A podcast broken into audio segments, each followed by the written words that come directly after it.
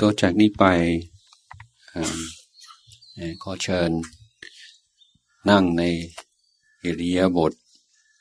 ที่เราถนัดที่เอื้อที่สุดต่อจิตภาวนา การพัฒนาจิตใจ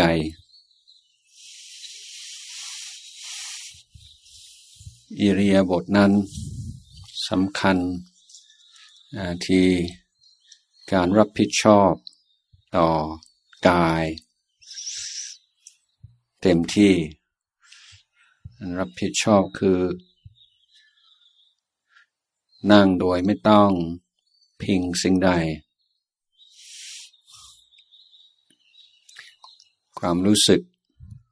เป็นที่พึ่งของตนระดับกาย เป็นพื้นฐานที่ดีสำหรับการพัฒนาจิตใจ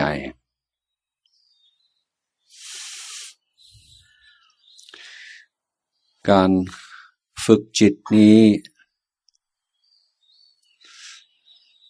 คือโอกาสที่เราจะได้เรียนรู้ วิชาชีวิต หลายวิชาด้วยกัน อย่างเช่น การทำความเพียรอย่างผ่อนคลาย ปกติคนเราเวลาตั้งอกตั้งใจทำสิ่งใด เรามักจะเครียด ขาด ความผ่อนคลาย เวลาไหนจะผ่อนคลาย ก็พ้นคลายเต็มที่ ปราศจากความเพียรในการฝึกจิตเป็นโอกาสที่เราจะได้ศึกษา ความสัมพันธ์ ที่เหมาะสมและที่ดีระหว่างความเพียรกับความผ่อนคลาย เป็นอาการหนึ่งของ คำว่ามัชชิมา ปฏิปทาทางสายกลาง ระดับต้นต้น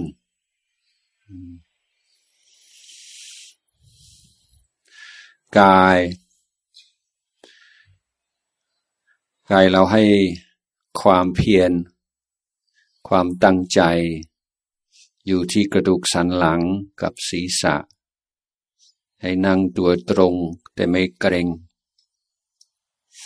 ให้เป็น จุดระลึกของสติ ต้องเช็คสำรวจเป็นครั้งคราวว่า เรายังนั่งตัวตรงไหมส่วนอื่นของกาย แล้วก็เน้นการผ่อนคลาย นั้นเริ่มตั้งแต่ร่างกาย ส่วนที่ตั้งอกตั้งใจดูแลรักษาให้ดี คือกระดูกสันหลังกับศีรษะ ส่วนที่ฝึกให้รู้จักผ่อนคลาย ไม่เกรงไม่เครียด ก็ส่วนที่เหลือ นี่ก็เป็นวิชาวิชาหนึ่ง ที่เรากำลังเรียนรู้ตั้งแต่ต้นทีนี้การศึกษาธรรมะ ของพระพุทธเจ้าคือการศึกษาธรรมชาติ การศึกษาความเป็นจริงของชีวิต แต่เงื่อนไขของการศึกษาความจริงของชีวิต ในระดับที่มีผล ต่อพฤติกรรม ต่อจิตใจต่อปัญญา การศึกษาที่มีความหมาย เกิดได้เป็นได้เฉพาะ ในจิตใจที่สามารถดำรงอยู่ในปัจจุบัน อย่างต่อเนื่องดังการอยู่ในปัจจุบัน ไม่ใช่เป้าหมายของการปฏิบัติแต่เป็นเงื่อนไขของการปฏิบัติ การในเบื้องต้น เราจึงต้องฝึก ในการปล่อยวางความเสพติดในอารมณ์ สิ่งเสพติดมีมากมายกายกอง สิ่งเสพติด ที่เรางดเว้น ในระดับศีล ก็มี สุราเมรัยเป็นต้น แต่สิ่งเสพติดที่ละยากที่สุด คือการเสพติดในอารมณ์ ในความจำในความคิด ในจินตนาการ ความจำความคิด จินตนาการ เป็นสิ่งที่มีประโยชน์มากสำหรับผู้มีปัญญา เป็นสิ่งที่มีโทษมากกว่าคุณสำหรับผู้ที่ขาดปัญญา นั้นจิตใจของเราชินกับอารมณ์ เสพอารมณ์ หมกบุญในอารมณ์ มัวสูงกับอารมณ์ หลงไหลอยู่กับอารมณ์ บันเทิงอยู่กับอารมณ์ เป็นประจำนั้นการที่เราจะเลิกเสพติดในสิ่งเหล่านี้ สร้างความสัมพันธ์กับความจำความคิดจินตนาการต่างๆเสียใหม่ ต้องเริ่มโดยการเปลี่ยน ความสุข การหาความสุขกับอารมณ์หลากหลาย โดยการมีความสุขกับอารมณ์เดียว นี่ลมหายใจ คืออารมณ์คือสิ่งกำหนด สิ่งรู้ สิ่งระลึกของจิตใจ ที่เราพยายามทำหน้าที่ เป็นที่พึ่ง เป็นที่อยู่ เป็นวิหารธรรม แทน ความคิดความจำอะไรต่าง ๆ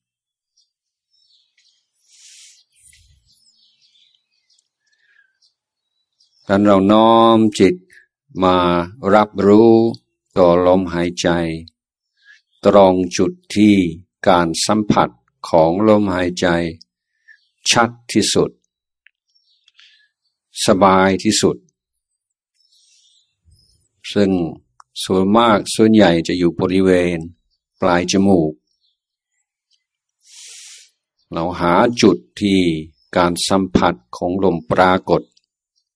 โดยธรรมชาติ แล้วให้จิตอยู่ตรงนั้น แล้วสิ่งท้าทายสติปัญญาของเรา ตรงนี้ก็คือทำยังไงจิตใจของเราจะพอใจอยู่แค่นี้ จะมีความสันโดษ จะมีความพอใจ กับการอยู่ในปัจจุบันกับการสัมผัสของลมหายใจเข้า ลมหายใจออก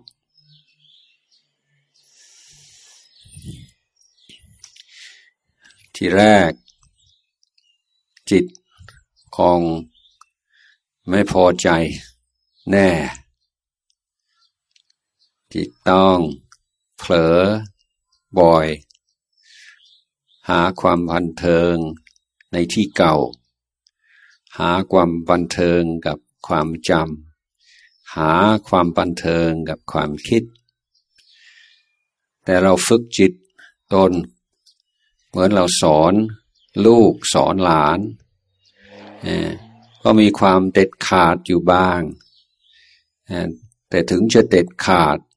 ก็ยังมีความเมตตา มีความหวังดี มีการให้อภัยในการไร้เดียงสาของลูกของหลาน ที่ยังไม่รู้จักทางที่ดี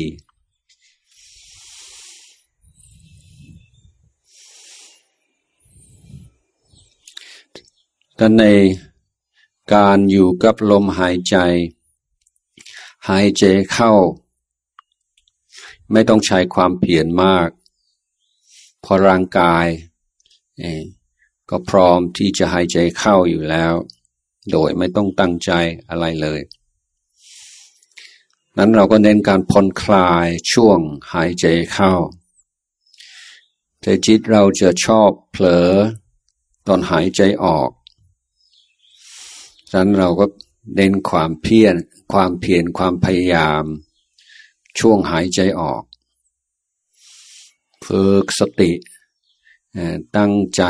อยู่กับมัน รู้กับมัน ตลอด ลมหายใจออก หายใจเข้าสบายผ่อนคลาย หายใจออกตั้งใจ รู้รู้รู้ อยู่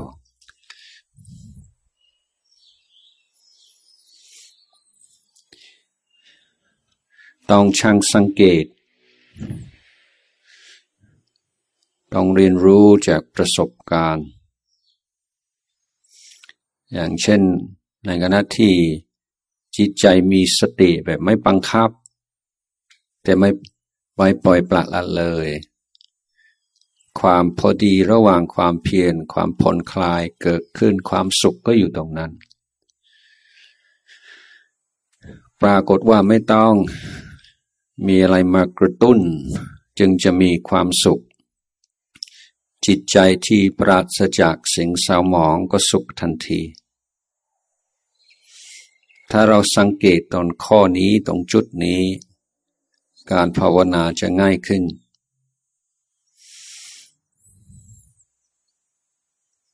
เราจะไม่เสียดายอารมณ์ ไม่เสียดายความคิดความจำต่างๆ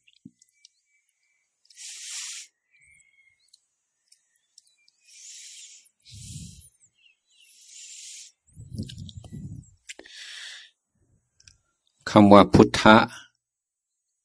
แปลว่าผู้รู้ ผู้ตื่น ผู้เบิกบานหรือภาวะรู้ ภาวะตื่น ภาวะเบิกบานนั้นการปฏิบัติของเรา จะถูกต้องก็ในเมื่อมีภาวะรู้ ภาวะตื่น ภาวะเบิกบานปรากฏสำคัญที่สุดคือ ตื่น ความตื่นรู้ ถ้าเกิดอาการเบลอๆเพลินเพลินสบายสบายอันนั้นเป็นตัวมารไม่ใช่ตัวสมาธิ การภาวนาคือตื่น ตื่นอยู่กับลมหายใจเข้า ตื่นอยู่กับลมหายใจออก ลมหายใจเข้าลมหายใจออกนั้นเป็นสื่อ ระหว่างจิตกับปัจจุบัน การอยู่กับลมหายใจก็เพื่อจะได้มาทำความคุ้นเคยกับปัจจุบัน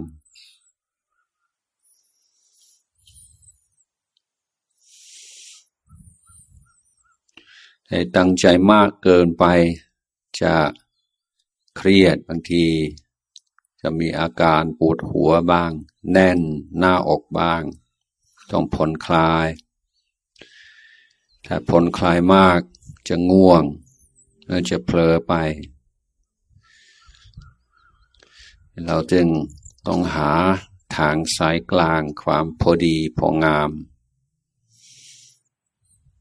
ตื่นอยู่ในปัจจุบันตลอดหายใจเข้า ตลอดหายใจออก